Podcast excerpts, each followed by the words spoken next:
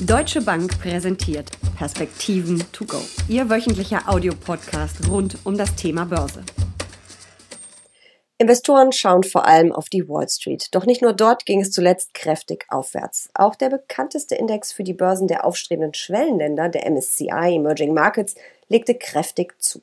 Doch Schwellenland ist nicht Schwellenland. Die Krise hat unterschiedlich heftige wirtschaftliche Folgen. Über die Entwicklung an den Börsen in den wichtigsten Schwellenländern sprechen Uli Stefan von der Deutschen Bank und ich in der aktuellen Folge der Perspektiven to go. Mein Name ist Jessica Schwarzer und damit herzlich willkommen. Uli, ich habe in deinen Perspektiven am Morgen, an deinem täglichen Newsletter gelesen, dass Aktienfonds mit Schwerpunkt Schwellenländern zuletzt richtig hohe Zuflüsse verzeichnet haben. Schichten Investoren um? Ja, das scheint so zu sein, äh, dass man auch hier eher die Wachstumsmärkte sucht und die sind natürlich dann vor allen Dingen auch in Asien zu finden. Dazu kommt allerdings, was ich jetzt auch bemerkenswert finde, dass einige große, auch gerade große asiatische Investoren aufgrund des Streites zwischen den USA und China Gelder tatsächlich aus den USA abziehen, also wo Aktien beispielsweise in New York gelistet sind, aber auch in Hongkong und dann diese Gelder doch eher in Hongkong anlegen. Spannend. Ich wollte dich nämlich jetzt auch auf China ansprechen. Das ist ja das wichtigste Schwellenland und im MSCI Emerging Markets auch mit über 41 Prozent an mit Abstand höchsten bewertet oder gewichtet. Wie läuft es denn an der Börse dort? Schon äh, spektakulär gut. Börse ist äh, deutlich angestiegen. Da kommt es natürlich immer ein bisschen drauf an, wo man hinguckt, ob man eher auf die Industriewerte, also im CSI 300 äh, guckt oder auf den Chinext äh, oder ähnliche Dinge mehr. Aber die Gewinnzahlen sind schon sehr ordentlich was natürlich damit zusammenhängt, dass China einfach sehr viel früher aus dieser Krise herausgekommen ist, mittlerweile in der Industrie wieder die Kapazitäten ausgelastet sind etc. pp. Also das spricht dann äh, am Ende dafür, dass natürlich auch dann die Börsen dieses entsprechend honorieren. Ist denn die Krise da schon komplett ausgestanden oder wir sind wahrscheinlich auch nicht auf Vorkrisenniveau bei den Wirtschaftsdaten, oder? Ja, aber China ist zum Beispiel im zweiten Quartal wieder gewachsen und China wird laut Voraussagen, da muss man natürlich immer ein bisschen vorsichtig sein bei diesen Prognosen, aber laut Voraussagen auch im Gesamtjahr wachsen. Eine der ganz wenigen Volkswirtschaften, wenn nicht sogar die einzige. Und da sieht man natürlich, dass man doch auch sehr zügig wieder aus dieser Krise rausgekommen ist und die Dinge dann hinter sich lässt. Und wie gesagt, das spiegeln dann die Märkte natürlich auch ein Stück weit wieder. Wobei man auch hier sagen muss, dass äh, natürlich auch die Technologie eine ganz große Rolle spielt wenn man sich auch die Gewichtung äh, hier von den großen Technologiewerten, also beispielsweise Tencent und Alibaba, äh, anguckt. Also die führen, ähnlich wie wir es immer an der Wall Street sehen, dann auch hier die Rallye an. Ja, das ist so, dass äh, diese Unternehmen auch wieder gut berichtet haben. Soll jetzt keine Kaufempfehlung sein, aber sie haben gut berichtet äh, und sind natürlich dann immer, da weiß man nie so recht, was äh, da noch an Streitigkeiten kommt, davon betroffen. Aber performen eben gut und haben natürlich auch in, Asien einen sehr, sehr großen Markt.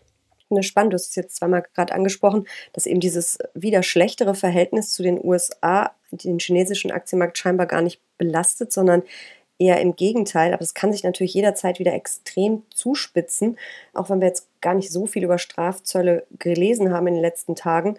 Wie ist da deine Prognose? Spitzt sich das weiter zu, auch mit Blick auf den US-Wahlkampf? Na, ich sage ja schon seit längerem, dass dieser Konflikt für mich nicht lösbar ist. Da gibt's einfach eine aufstrebende Weltmacht gegen eine bestehende Weltmacht, der es nicht passt, dass die andere aufstrebt. Und das ist eben nicht nur ein Handelsstreit, sondern es ist auch ein Streit um Kapital, um Finanzierung, das ist ein Streit um Technologie vor allen Dingen. Wir wissen nicht, ob ein Unternehmen wie Huawei, darüber kann man reden, weil die nicht börsennotiert sind, überhaupt überleben wird. Also Huawei mit äh, all den Restriktionen, die jetzt mittlerweile ja, kann man fast sagen, weltweit eingeführt sind. Äh, das betrifft aber auch andere Unternehmen. Also beispielsweise Indien hat viele chinesische Apps gestrichen im Land, verboten. Da gibt es schon einen gewissen Gegenwind, den China da spürt. Damit wird man umgehen müssen. Aber nochmal, dieser Konflikt äh, USA Richtung China ist nicht mit dem Wahlkampf beendet. Es gibt mittlerweile eine Mehrzahl an Amerikanern, die äh, auch negativ gegenüber China eingestellt sind. Äh, PEW Research kann man da gerne nachlesen. Und äh, auch Joe Biden wird, sollte er gewinnen, nicht nachlassen. Also ist eigentlich egal, wer Präsident wird. Dieser Konflikt wird damit nicht erledigt sein. Wir haben ja vor einiger Zeit schon mal ausführlicher über China gesprochen. Ähm, da hattest du mir gesagt, dass China ja wirklich in jedes Depot gehört, eben auch aufgrund seiner schieren Größe. Der Anteil ist natürlich vom persönlichen Risikoprofil abhängig. Aber wie soll ich dann am besten investieren? Einzeltitel, Fonds, börsengehandelte Indexfonds, also ETFs? Was wäre da das Instrument deiner Wahl? Ja, die äh, Bandbreite ist natürlich sehr groß, weil man ja in Hongkong handeln kann. Äh, viele Aktien gibt es auch dann in New York als American Deposits. Es gibt sie in Shanghai, also man kann in unterschiedlichen Währungen sozusagen die Aktien handeln. Es ist auch eine Transparenzfrage. Wenn man sich in Einzeltitel bewegen möchte, ist man natürlich immer einem besonderen Risiko ausgesetzt. Äh, von daher sollte man das auch immer nur diversifiziert tun. Und dann kommt es natürlich auf den Geldbeutel an, ob man das selbst machen möchte oder über einen Fonds geht. Also ich persönlich würde wahrscheinlich nach Asien gehen, würde mir dann aber überlegen, ob nicht Hongkong in äh, vielerlei Hinsicht der äh, transparentere, der besser geregelte Markt ist im Vergleich zu Festlandchina, wo man ohnehin ja deutlich größere Restriktionen erlebt als ähm, in Hongkong bei der Investition. Wahrscheinlich macht es Sinn, über einen Fonds zu gehen. Und da muss man einfach den aussuchen, der einem am besten gefällt. Wenn man auf Passive geht, dann hat man natürlich das Problem, dass die Marktkapitalisierung typischerweise bei den Indizes eine große Rolle spielt. Äh, wenn man da etwas differenzierter reingeht, dann sollte man eben über aktiv gemanagte Fonds gehen. Mhm. Apropos Index, die beiden zweitgrößten ähm, gewichteten Länder im MSCI World, das sind Taiwan und Korea, die haben einmal etwas unter 12 Prozent, einmal etwas darüber. Was spricht denn für die Märkte und welche Branchen sind da besonders stark? Ja, also äh, beide Märkte werden auch leiden oder leiden natürlich unter dieser Pandemie. Taiwan wird voraussichtlich auch in diesem Jahr ein negatives Wachstum haben, allerdings moderat, also um die Nulllinie herum. In Korea ist es ein bisschen äh, negativer. Äh, nichtsdestotrotz sind die Wachstumsraten im nächsten Jahr schon wieder so, dass man äh, in 2021 diese Verluste aus 2020 wieder einholen sollte. Sie sind beide sehr stark auf Technologie, vor allen Dingen auf Halbleitern. Einfach nur um Beispiele zu nennen, äh, TSMC, Schwergewicht in Taiwan, der große Auftragsproduzent für Halbleiter auf der Welt. Und für Samsung spielt das Thema natürlich auch dann in Korea eine ganz große Rolle, hat auch ein riesiges Gewicht äh, im Index in Korea, also im Kospi. Ähm, und von daher, wenn man diese Märkte kauft, dann muss man sich darüber im Klaren sein, dass man eben insbesondere von diesen Unternehmen dominiert ist. Aber das ist ja bei Indizes sowieso so. Wer ETFs kauft, möge bitte, bitte sich immer den Index genau angucken, weil wir eben extreme Schwergewichte teilweise haben. Du hast gerade die beiden Beispiele mit Taiwan und Korea genannt. Äh, das ist ja wirklich schon fast ein Klumpenrisiko, was ich mir da mit einem Indexfonds einkaufe. Und ein aktiver Fonds würde wahrscheinlich ein wenig anders gewichten. So ist das. Und wie gesagt, Taiwan ist ohnehin Semiconductor. Also äh, wenn ich äh, da nicht so mono auf eine Branche auch eingestellt sein möchte, die natürlich auch sehr volatil ist, die auch immer wieder von den Streitigkeiten, die wir vorhin schon hatten zwischen USA und Asien, dann negativ betroffen ist. Wir haben da auch sehr große Volatilitäten gesehen. Dann sollte man sich eben insgesamt etwas breiter aufstellen äh, und auch andere Länder mit dazu nehmen. Das ergibt dann, glaube ich, aus meiner Sicht schon Sinn auch wenn wir uns einig sind, dass hier ETFs nicht das Anlagevehikel der Wahl sind, magst du mir trotzdem sagen, Taiwan und Korea, wie hat sich der Index seit Jahresbeginn entwickelt? Sind die Verluste da wettgemacht? Ja, die asiatischen Märkte hängen natürlich sehr stark an China, was sich ja gut entwickelt hat. Die Länder selbst sind relativ ordentlich durch die Pandemie gekommen. Und insofern hat man in Korea mit dem Kospi äh, aufs Jahr gerechnet schon wieder ein Plus von 6,5 Prozent. In Taiwan sind es sogar 8,5 Prozent. Da helfen aber, wie gesagt, insbesondere die äh, Halbleiter, die Semiconductor dazu. Wenn man allerdings nach Festlandchina guckt, dann äh, schießt das fast alle Kerzen aus, hätte ich gesagt. Die Industrie, die ja im CSI 300 stärker vertreten ist, hat 18,4. Und die Technologiewerte, Jessica, jetzt rate mal, was die wohl im Chinext gemacht hat, year to date. Year to date? Hm, die werden wahrscheinlich 20, 30 Prozent, 15 Prozent. Ich kann es dir ehrlich gesagt gar nicht sagen. Ich bin da bei China immer, das ist für mich so weit weg. Ich habe das über einen Indexfonds. Mehr als 50 Prozent hat der Chinext äh, zugelegt in diesem Jahr. Also da sieht man, dass natürlich auch äh, hier Wachstum einfach gesucht ist. Gigantisch. Ein Land gucken wir uns noch an. Das ist Platz 4 im MSCI Emerging Markets mit einer Gewichtung von ungefähr 8 Prozent. Indien. Wie läuft es dort? Das Land ist ja von der Pandemie hart äh, getroffen und auch die wirtschaftliche Entwicklung ist noch relativ schwach.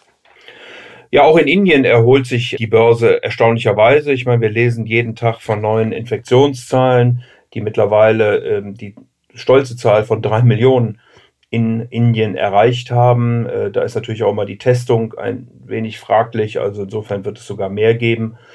Aber in Bezug auf die Gesamtbevölkerung von 1,3 Milliarden ist das dann doch nicht so viel. Und vor dem Hintergrund erholt sich also einigermaßen die Wirtschaft und damit auch die Börse. Man hat fiskalische Programme aufgelegt, allerdings mehr in Form von Garantien als direkten äh, Zuschüssen.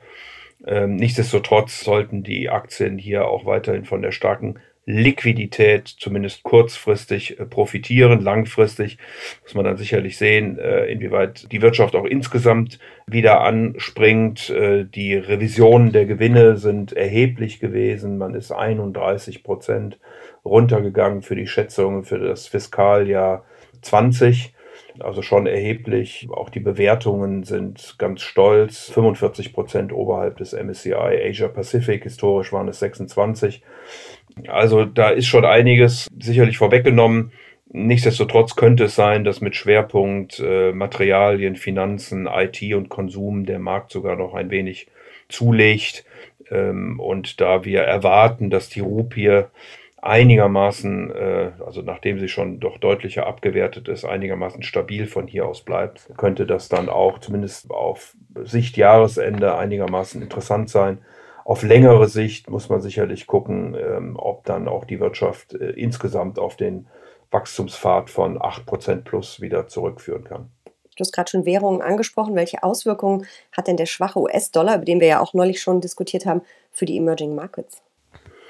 Ja, das wird ja typischerweise dann cross-gerechnet äh, zum Euro. Äh, und der Euro ist doch auch gegenüber vielen Emerging Markets Währungen eher fest geworden. Wie gesagt, auch zur indischen Rupie. Hier kommen wir ähm, von 76, 77 etwa und sind in der Spitze bis knapp 90 indische Rupie zum Euro hochgelaufen. Wir erwarten Richtung Jahresende eine 88. Das ist ungefähr das Niveau, wo wir jetzt auch stehen. Also von daher von hier aus flat. Mhm. Gibt es Branchen in den Schwellenländern, die besonders interessant sind für Anleger? Du hast neulich in den Perspektiven am Morgen zum Beispiel Auf ein Aufholpotenzial für Bankaktien in Schwellenländern genannt. Gibt es noch andere Branchen, die spannend sind? Ja, ich hatte ja gerade für Indien beispielsweise die Finanzen, die IT, Konsum. Ich glaube, das sind auch so die, die klassischen. Äh, wir haben natürlich auch hier einen wachsenden Mittelstand. Von daher ist der Konsum eine Frage oder ein Thema, Entschuldigung, äh, die IT, äh, die eine immer größere Rolle spielt. Äh, in Indien sicherlich ganz spannend. Reliance hat ja da eine Technologieplattform Geo gegründet, die davon profitieren will. Ich meine auch mit Google eine Allianz eingegangen ist, profitieren will, dass Indien also doch einige chinesische Apps verboten hat und jetzt in Entwicklung hineingeht. Also das ist sicherlich ein Thema. Hier haben ja viele Emerging Markets überhaupt auf der technologischen Seite ganze Zeiträume übersprungen. Nicht wahr, wenn ich mir also einfach schon das Mobile Banking in Indien angucke, ähm, dann sind in vielen Regionen also Filialen äh, mal schlichtweg übersprungen worden und man. Die sind äh, weiter als wir im Prinzip, ne? Ja.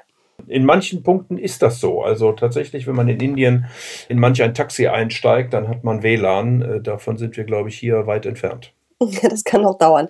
Ich glaube, insgesamt würdest du raten, dass man ähm, breit investiert, aber eher in einzelnen Ländern bestimmte Branchen und so ein Emerging Markets ETF wäre nicht deine Wahl, richtig? Ich würde immer differenziert an die Dinge rangehen. Also ich finde, wie gesagt, äh, bei den ETFs, äh, das kann man machen in so einem Aufschwung, wo die Flut einfach alles hebt. Ich glaube, dass die Entwicklung von hier etwas schwieriger wird. Wir haben den breiten Anstieg gesehen, vor allen Dingen der Technologiewerte äh, natürlich, aber ich würde von hier aus wirklich etwas differenzierter nicht nur nach Marktkapitalisierung kaufen wollen.